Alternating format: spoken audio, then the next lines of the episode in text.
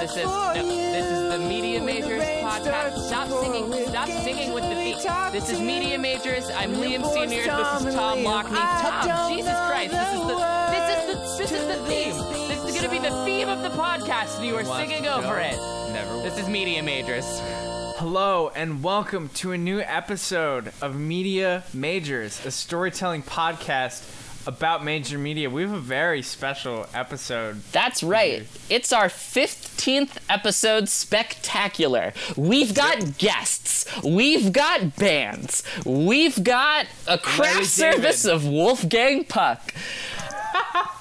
He's going to make us focaccia, even though he's German. What? It's going to be crazy. Dick Cavett is here, but he also might be dead, so he might not be here. And Brendan Fraser is going to read from his new book of poetry, Fraser is, instead of phrases.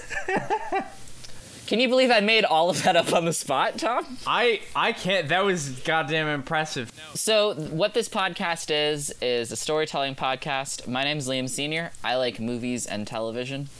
And my name's Tom Lockney, and I like video games and internet culture. And each week we research a story and try to blow each other's minds. Usually we don't know what the story is going in. However, today we're both only aware of the subject because it is a themed episode. We're still not aware of the content. So Tom, I believe you're going to start us off this week. Yeah, I'm gonna ease this in. Mine's a bit mild. I hope. Do you like drinking milk? I don't. This story is a bit like a lukewarm cup of milk. Well, here's what you do to milk. You add a little bit of chocolate syrup and a lot of seltzer water, and you make an egg cream, and then you throw it away. Because what have you done? The 50s. You've ruined 3 ingredients. Oh, by the way, we should say the theme of this special is I Quit. Yeah.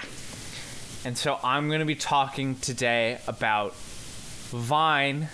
R.I.P. Vine. Hey, Tom, is this story going to be 6 seconds long? And I just wanted to make that joke so we could start by saying we don't appreciate that type of humor here.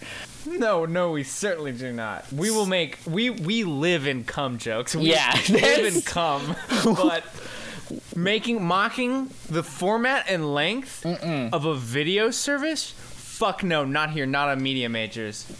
Well, we're going to dig into this. Let's get started. Tom, take us away. In June of 2012, 3 men come up with an idea. And a baby. 3 men, actually no, 2.5 men come up with an idea. Tom Selleck, Ted Danson, and Steve Guttenberg from 3 Men and a Baby. Of Ashton Kutcher. No! Top or bottom?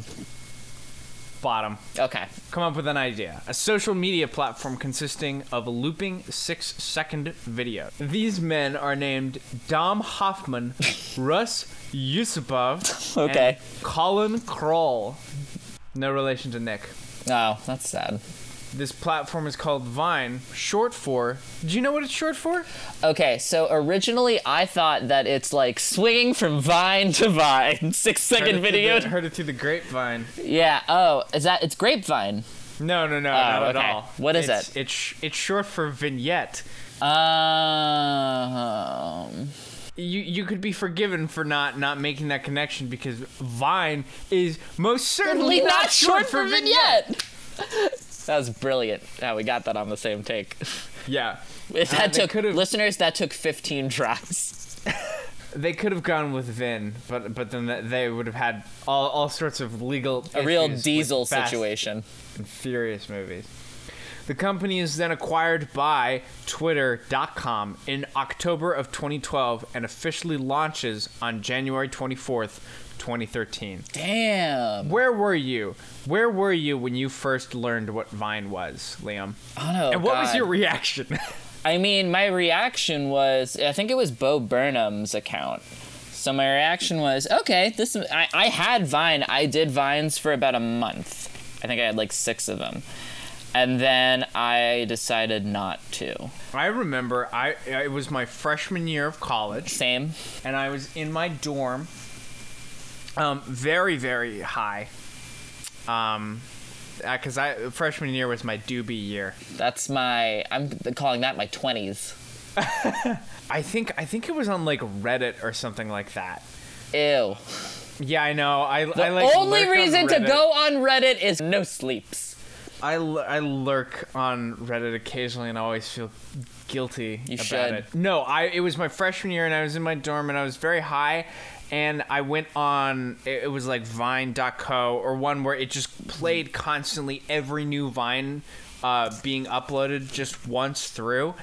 And I was like, how many seconds until we hit the porn?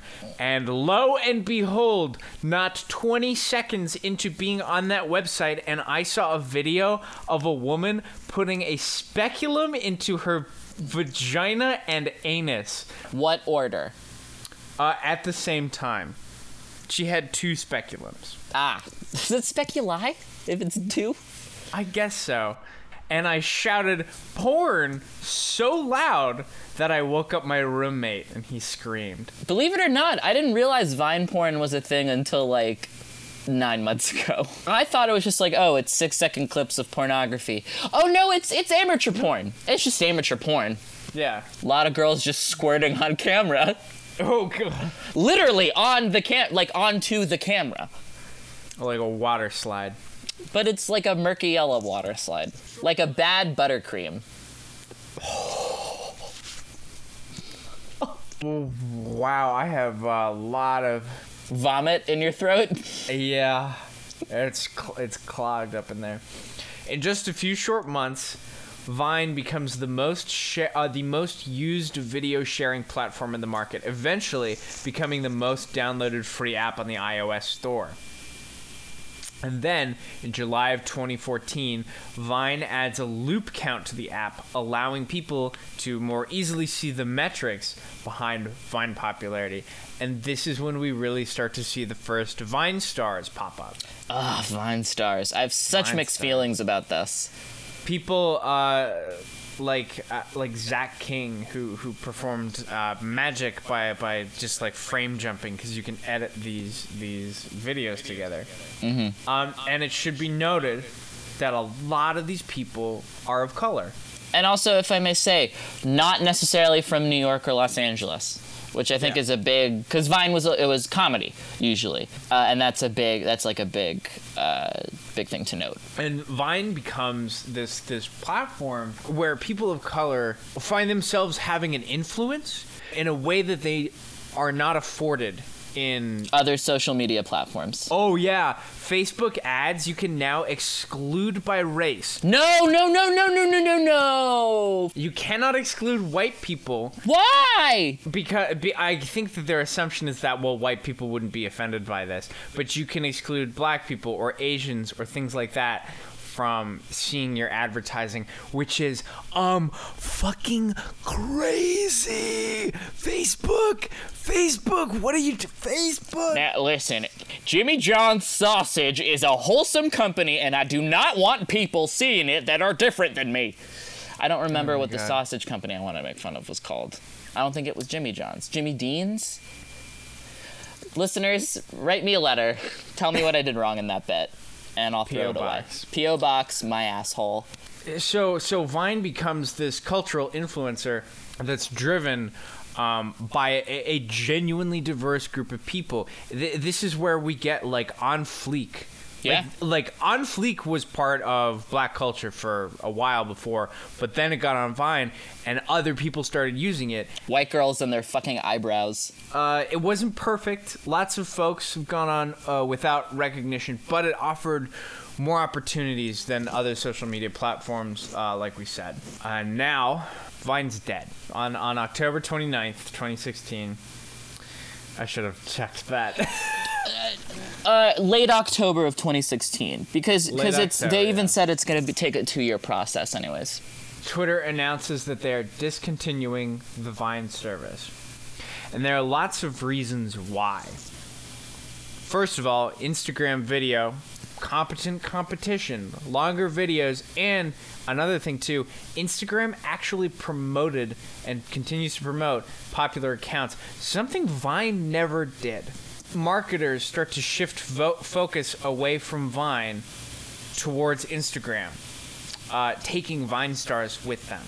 because now Instagram videos, it offers a lot of the same potentials for comedy, but it's easier to get paid because Vine stars. Here's the thing. Twitter has struggled monetizing the Vine platform. It's very hard to do. It's a 6-second video. People advertisers think it's difficult to advertise a product in 6 seconds, and I disagree. Mm-hmm. But so you can't sponsor a 6-second video with a 30-second ad or something like that. It's just untenable. So you can't advertise in the same way that you would. So what a lot of advertisers would do was they would sponsor Vine stars to just make a 6-second Vine about a product. That culturally carries a lot of connotations with it. A lot of people see that as creators selling out, so lots of folks aren't willing to do it. Some are. And also there's a certain threshold of popularity that you have to hit for advertisers to think that you are... marketable. Exactly, marketable. What you're left with is this incredibly creative landscape that's this huge piece of American culture. But so quickly too, it just really weren't like people joke, but that was what kids were watching. Yeah, and will continue to be until it's fully phased out. Here's another problem. Twitter also began to offer its own video services like Periscope and just plain old video, which is dumb. Because it's internal, like, okay, Periscope is something different because Periscope is live stream, and that is appealing to a different market, a different video sharing market, or is more of a companion to Vine than internal competition. If Facebook was like, check out our new social media website, y'all, like, what the fuck? There was also talk of integrating Vine into the main Twitter app, but this never happened. A lot of Vine employees saw this as a sign that Twitter never really valued Vine as a standalone brand, which seems to be the case. Top Vine brass also started jumping ship that summer. This summer, 2016. Yeah. It should also be noted that Twitter's just fucking terrible at monetizing their platform. Well, there's a tweet that went around when Vine was going down that I think is very important, and I'm paraphrasing, and I forget who did the tweet. This wasn't any of ours, but it's being passed around. You can find it, where it's like, Twitter, oh, what's wrong? What's wrong? Hordes of terrible racist accounts that no one can block. Let's get rid of the video looping service. Like, Twitter has a lot of systemic problems that it just is totally going la la la la la la la la. I don't know what you're talking about.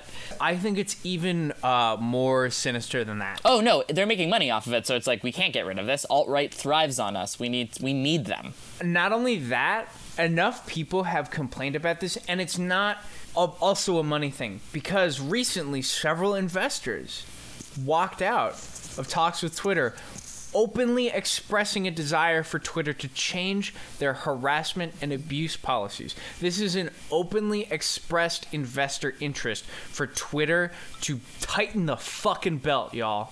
And they won't. And Twitter digs in their heels, and they won't. It is to the point where even if the people running the ship there don't actively hate women and people of color, their conduct, they might as well. They haven't fully supported it, and they haven't fully denied it.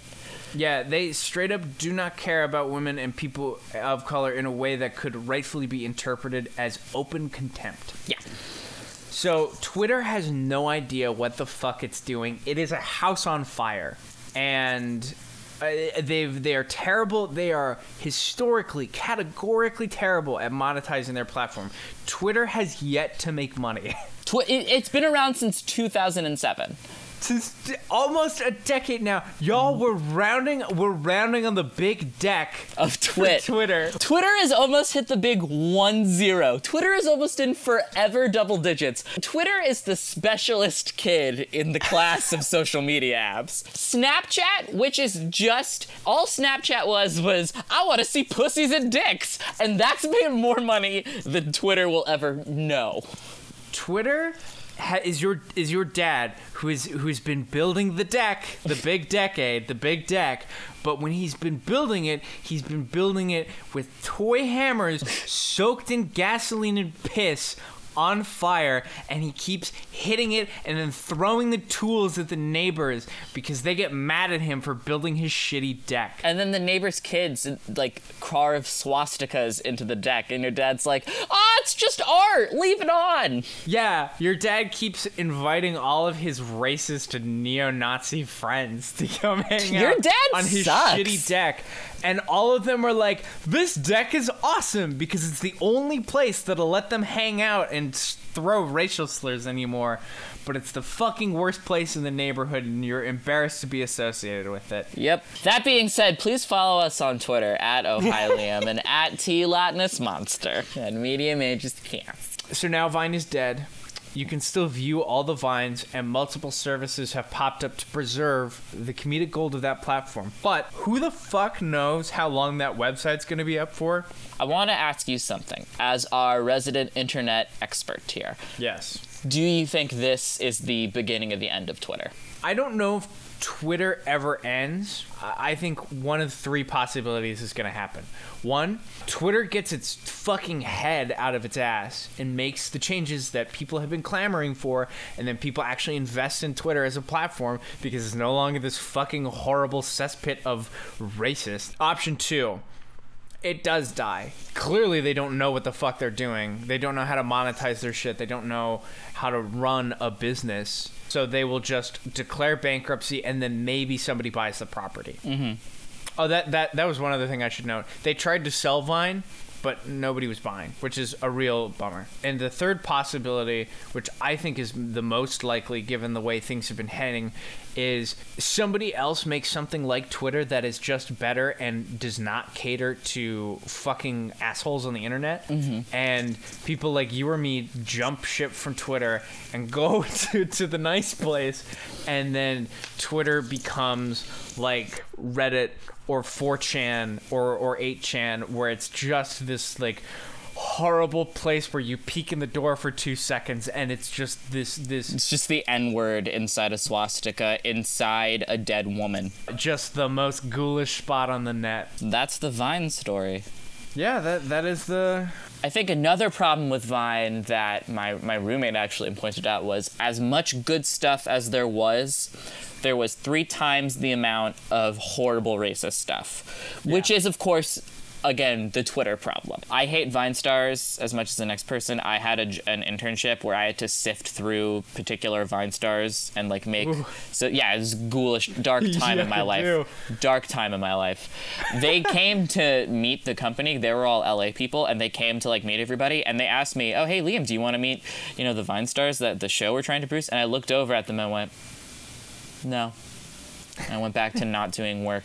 Vine was a important platform for people of color and non-coastal comedians, and was legitimately incredibly popular. Yeah, it was a really, really interesting format. That's Vine. Liam, would you like to hear from this week's sponsor? I would.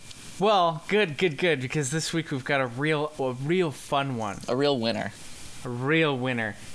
This week, Media Majors is sponsored by Gary's Lasers. Liam, do you know what Aleppo is? Do you know what Aleppo is? Yes. Well, you know more than our sponsor does. Yeah.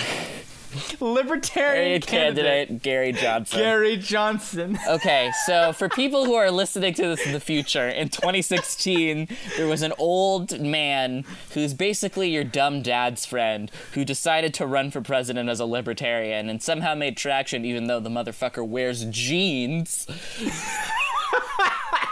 A fucking politician wearing jeans and a button-down shirt and yellow tie. My dude, you got to change your fashion sense, bud. Gary noticed that he was not polling well with millennials, and he needs us to get out there. Oh, because he's about as smart as a sack of hammers? He needs us to get out of here and vote. You know, maybe it's good that I don't know where other countries are, because I won't bomb them. Hey, dude! Hey, my guy! You can't be the king of the free world and not know what stuff is. So he went to his campaign manager and said, how do I reach out to the millennials? How do I get the millennial vote so I can win this upcoming? And they were like, hey, Gary, first of all, don't wear a bathrobe. Why are you wearing a bathrobe? We have to be on camera in 5, my dude. Gare Bear, take off that tattered robe. Wear a suit. And they said if there are two things the millennials love, it is podcasts and learning about your foreign policy. What's foreign policy? Shouted Gary Johnson, scribbling into a coloring book incorrectly. Wow, Gary, you drew that rainbow all green. That's wrong. Gary Johnson believes that we should revive the Star Wars Note, I have no fucking idea what Gary Johnson's actual foreign policy is. It's that he doesn't have any because he doesn't know any because he's a goddamn moron. He just thinks we should get space lasers to shoot the nukes out of Russia. Gary Johnson's not a very smart man. No, but you know what he is good at? Laser hair removal. So that's why. And laser tag. And but he's pretty good at. But laser mainly tag. Laser hair removal. But with Larry's lasers, Gary's lasers. You can get those unsightly unibrows into tuna brows. Those leg hairs say bye bye. Want your dick to look like a tortoise shell? You can now. Gary's been hedging his bets. He knows that this election's not going to turn out well. And that Gary Johnson thought Aleppo was alopecia and invested in laser hair removal like a goddamn asshole. Enter Media Majors if you want to throw your vote into the goddamn fire pit that is this year. Oh, my fucking God. Well, I think... God damn that was exactly the reaction I was hoping to get out of you. Hey, y'all, this is Media Majors telling you to get out there and fucking vote. Vote for Hillary Clinton. I don't care. Vote for Hillary Clinton. Just vote for Hillary. I don't care that we're taking a side. Listen. Oh, well, hang on a second, though. Hang on for 2 fucking seconds, because that side is hey, we don't like rape. We don't like rape or sexism. Guess what? My friends go outside and don't feel safe anymore. Vote for Hill Dog. Oh God. We get to see what the fuck happens in this fucking horrible June 22nd, 1965. Right. What happened on June 22nd? Uwe Boll was born in Germany, West Germany, to be exact.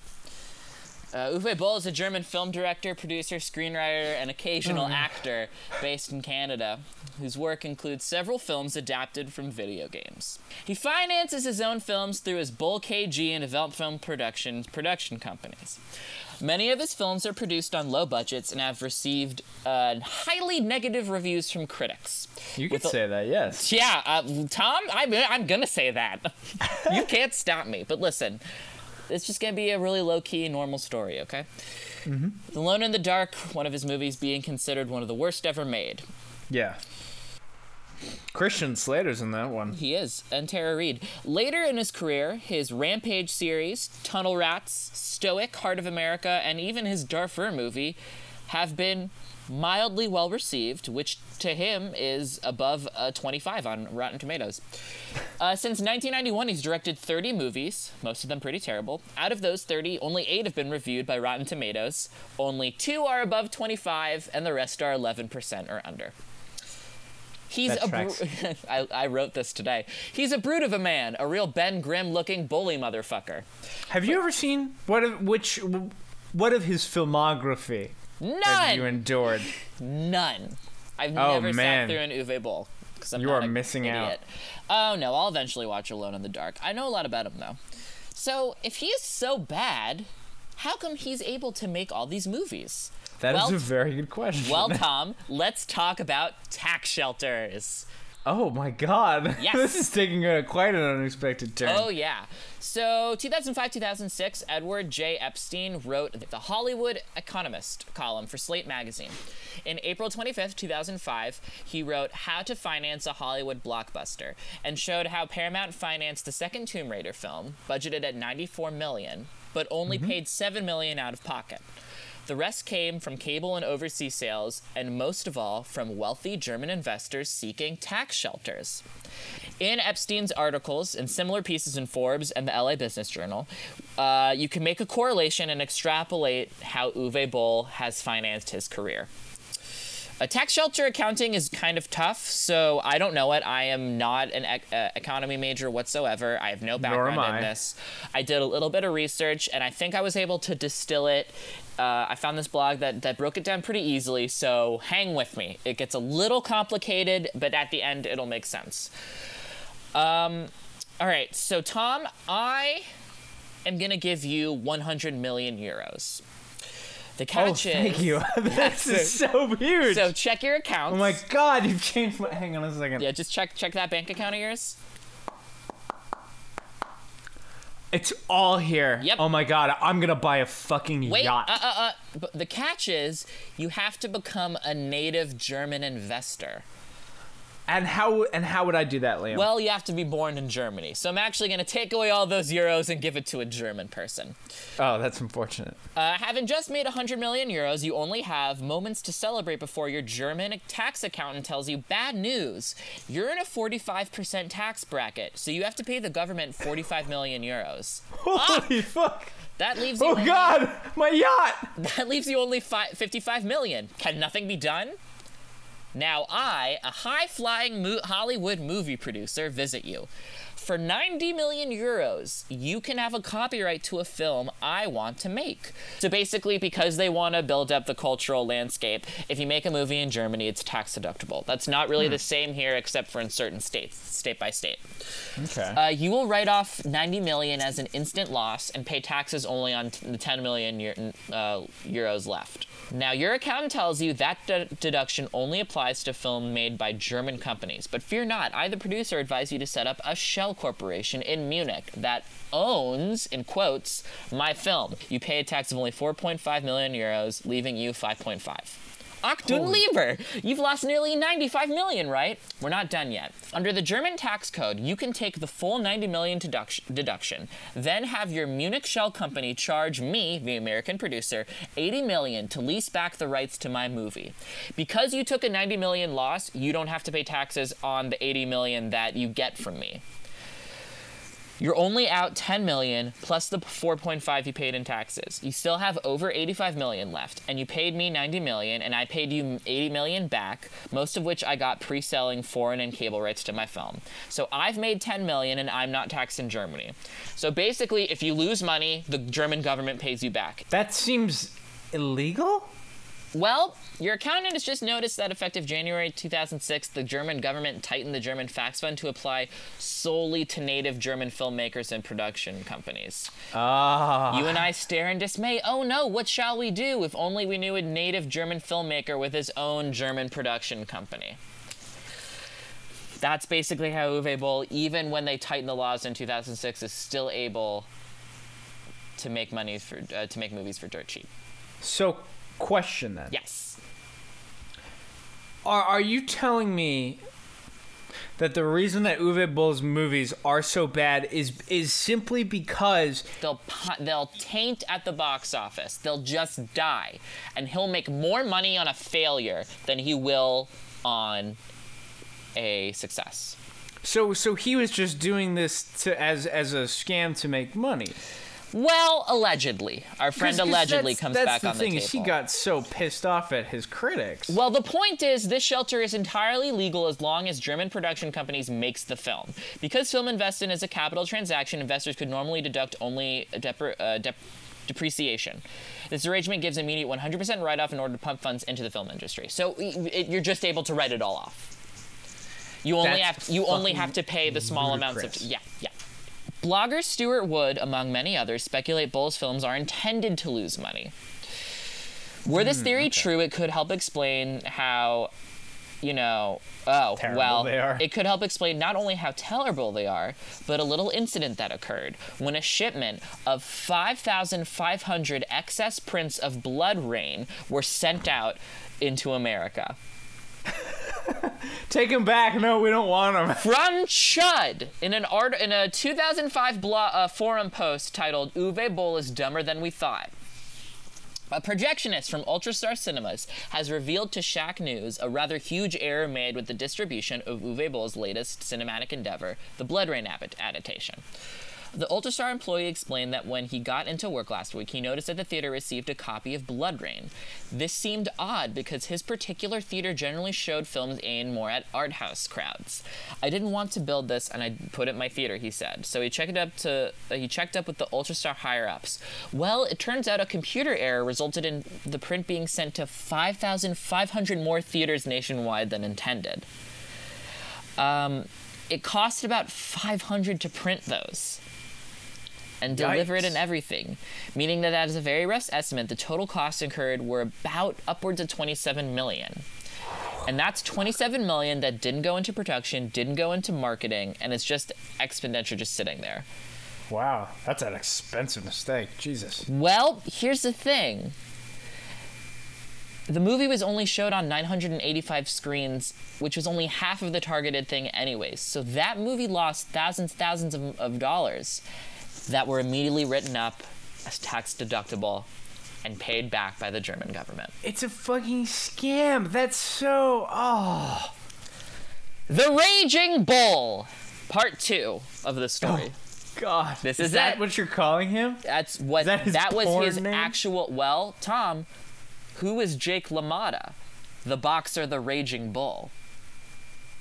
Uwe Boll became known as the Raging Bull. Oh, fuck. Awesome. I see. So there's like three chunks into Uwe Boll. You have to talk about him. You have to talk about the tax shelter stuff, and when you dig into it, it's basically a scam. Yeah. And you have to talk about the boxing. Boll does not shy away from his critics. In Alone in the Dark DVD commentary, he responds to criticisms that his adaptations make significant changes to the plot and style of the source materials.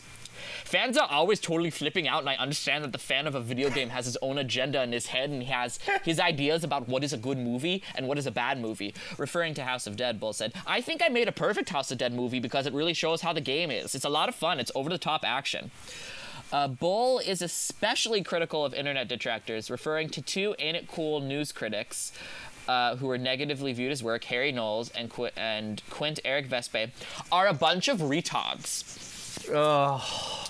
Boll also criticizes the game companies themselves for not providing support to the production following the selling of the film rights. Now, Tom, originally you knew I was going to talk about Uwe Boll, and originally we were both going to tell stories. So I didn't have time to look up the little video game anecdote, but do you want to interject with that real quickly? Oh, yes. Okay, so this is, for those unaware, there is a game designer by the name of Peter Molyneux. He is kind of known for being an oddball game designer.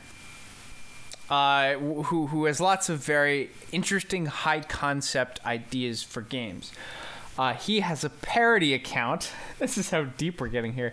He has a parody account on Twitter called Peter Molyneux that just tweets out high concept game ideas to make fun of Peter Molyneux. Amazing. Molyneux has since deleted these tweets, but one time, Uwe Boll contacted the owner of the Peter Molyneux parody account via Skype in 2004, pitching to him a game movie idea. Oh, wait. Okay, Tom, send me the transcript. If we're going to do this, we're going to do this right. Can we both be German? Fuck it, why not? It's a parody account. Yeah, maybe the guy who runs a parody account's a German. Yeah. All right, so this is Tom is going to be German Peter Molyneux parody account, and I'm going to be German douchebag Uwe Boll. I'll go first, because that's how it goes. Hello, Peter. Thanks for adding me. I have an idea for a big movie for theme park. Okay, you're probably better off contacting the publisher in this situation. Do you have their contact information? I'd just like to say Uwe Boll is German and Canadian, so I'm going to try to do that, too. Would you like to hear my idea, since you are the creator of this license? Eh? It's fine. I should get going now. So most directors would turn this idea into a family film, like Home Alone's in the theme parks or something. Would they? Yes, but not me. So the movie begins with a staff party for the theme park. You know, lots of drinking, DJ, strippers, cocaine, everyone getting out of their minds, you know? There was nothing like this in the game. The party goes on for so long that it's the next day. They still have to run the theme park, but they are so wasted. They're not doing things properly, so the rides are breaking and going wrong. People die in different fun ways, like in the Final Destination films. I don't even know where I'm from anymore. But there's small attractions like Dodgers cars and carousels, but the final act sees entire roller scope, yes, so much fall apart, lots of death, eh? Why would people keep going on their hides if the hides are killing the people? Peter, I'm switching to my other German voice. Peter, I read about your great game, how you put your extra salt in the food so the customers buy drinks. What if theme park guys are putting cocaine in the food so that nobody cares and continues going on the rides?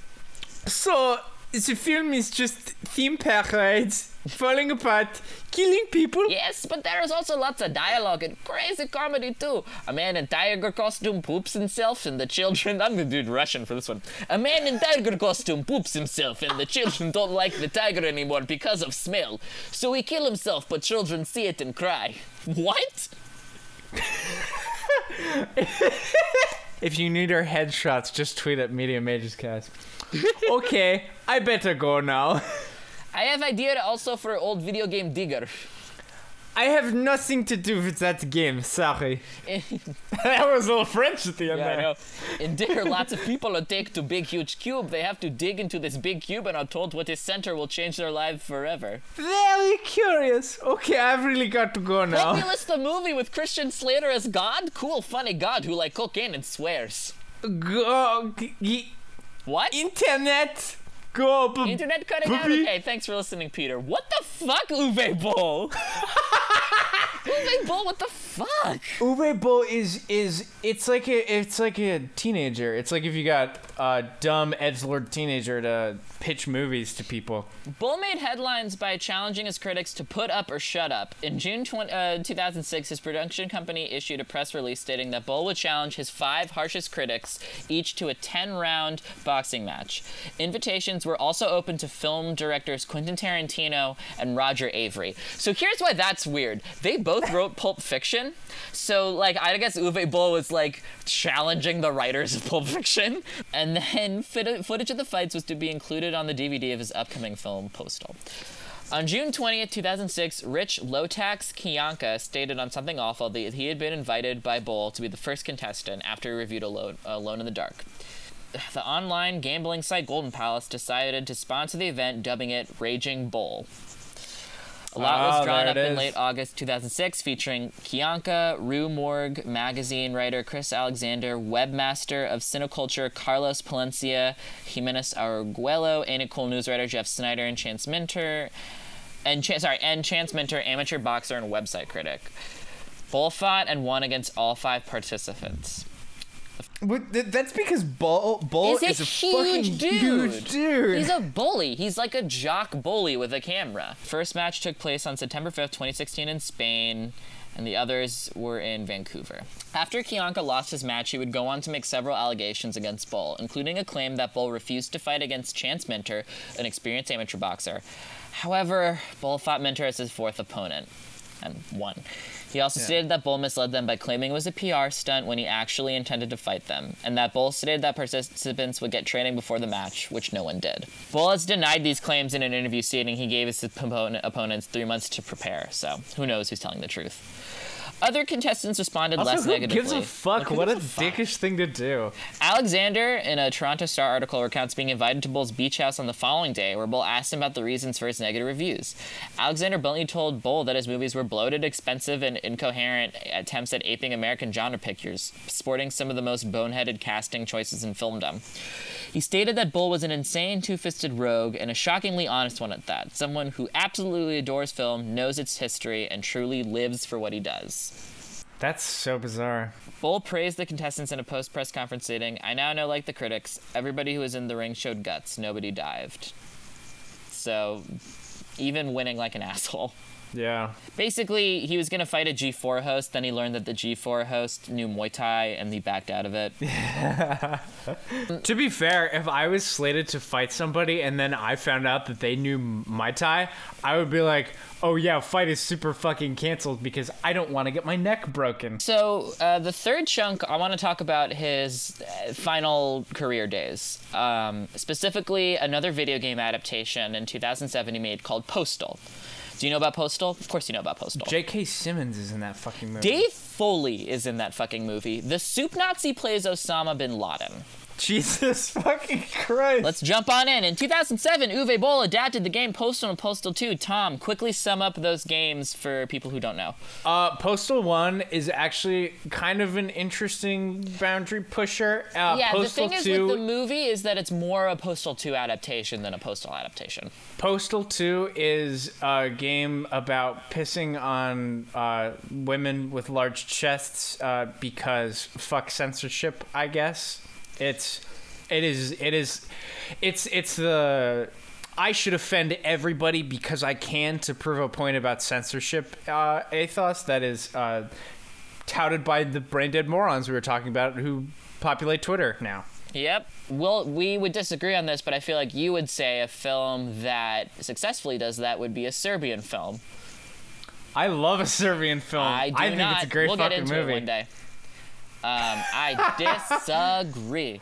Osama bin Laden is best buddies with George W. Bush in the movie. Why? Because, sure. Boll mangles satire just for the sake of being offensive and also stars as himself. According to Boll, the German fan club for Postal contacted him, offering the possibility of the game being adapted into a film. Intrigued by the game's premise and blatant political incorrectness, Boll contacted Running with Scissors president Vince Desario, who sold him the rights under the condition that Vince would be involved with the script and production. Supposedly, Desiderio and Postal 2 director Steve Wick pitched a much grittier, darker version of Postal, but Boll rejected it, fully intent on turning it into a comedy in order to use the film as a platform for political satire as well as revenge against the people who have protested his movies. Oh. In an interview for Nathan Rabin, one of my all-time favorite critics, he wrote a book called My Year of Flops. He has a column at the AV Club where he just watches bad movies and bad entertainment and writes about it. It's a big hero of mine. He interviewed Dave Foley. Dave Foley is one of the original members of The Kids in the Hall, an incredibly influential sketch show, a comedic genius, and unfortunately has just had a sad trajectory down. Life sucks. Dave Foley said that Boll did want to make a serious statement about how a cult of heroism has surrounded people who were murdered in the 9/11 attacks, and that he and Boll agreed that being the victim of terrorism makes people victims, not heroes. This is not a podcast to discuss such a thing, but I feel like it's important that we talk about this. Foley added he tried to talk Boll out of including the notorious 9/11 sequence that opens the film, where two al-Qaeda hijackers plan to call off their attack when Osama bin Laden informs them that they will not receive anywhere near 72 virgins for this service, only to have the passengers break into the cockpit and accidentally fly the plane into the World Trade Center because the film would have no chance of appearing on any screens if that scene stayed in. When Wire published a negative review of Postal, Boll responded with an email claiming the critic didn't understand, and quote, understand anything about the movies and that you're untalented wannabe filmmaker with no balls and no understanding what Postal is. You don't see courage because you are nothing, and go to your mom and fuck her because she cooks for you now since 30 years, so she deserves it. So, you know, he's like a child. Oh, yeah, a reasonable response. Boll stated that this angry email was sparked not by review, but because the Wire editor told Boll in person that the editor loved the movie and then published a negative review. Why do you lie to me and hurt Uwe Boll's sensitive boy feelings? Reception from professional critics were very negative. The film holds an 8% approval rating on RT based on 40 reviews. There are some positive reviews of it, but that's because men are terrible. Yeah, the film was nominated for the Golden Raspberry Awards, which is another story for another day. Yeah. We're supporting actor for Boll as himself. We're supporting actor for Vern Troyer as himself, and we're supporting worst director for Boll, and we're supporting director for Boll too. Why not? And Boll won worst director. But he also won some international film festival awards in Hoboken, New Jersey, because of course. Yeah. So this is where we get to the kind of end of the career. In 2013, he tried to fund Postal 2 through Kickstarter, but the project was canceled due to lack of funding. God. So, not to jump back a bit, in 2008, The Guardian ran an article claiming Boll had promised to retire if an online petition at petitiononline.com asking him to do so got 1 million signatures. On May 7th, 2008, the makers of Stride Gum announced they would give each signer a digital coupon for a pack of gum if they signed the petition. Make it so. Stride Gum, step it in to be like, yeah, fuck Uwe Boll. Sorry. In July 22nd, 2012, there were only 350 signatures. In an interview on Movie Mike's website, and Boll stated that he would not retire even if the petition received 1 million signatures, commenting, "I think it has been too long. If they would have made it to 1 million in like 2 months, then they would have something. They even got a sponsor by that gum factory. I feel like it's 3 years later. Forget it. I also felt that people signed numerous times at the petition, so it's only like 150. Blah blah blah." So to go back to Postal, as part of a publicity stunt for it, Uwe Boll released a video claiming that he is the only genius in the whole fucking movie business, and that other directors such as Michael Bay and Eli Roth are fucking retards. He promised that his film Postal would be way better than all the social critic George Clooney bullshit that you get every fucking weekend.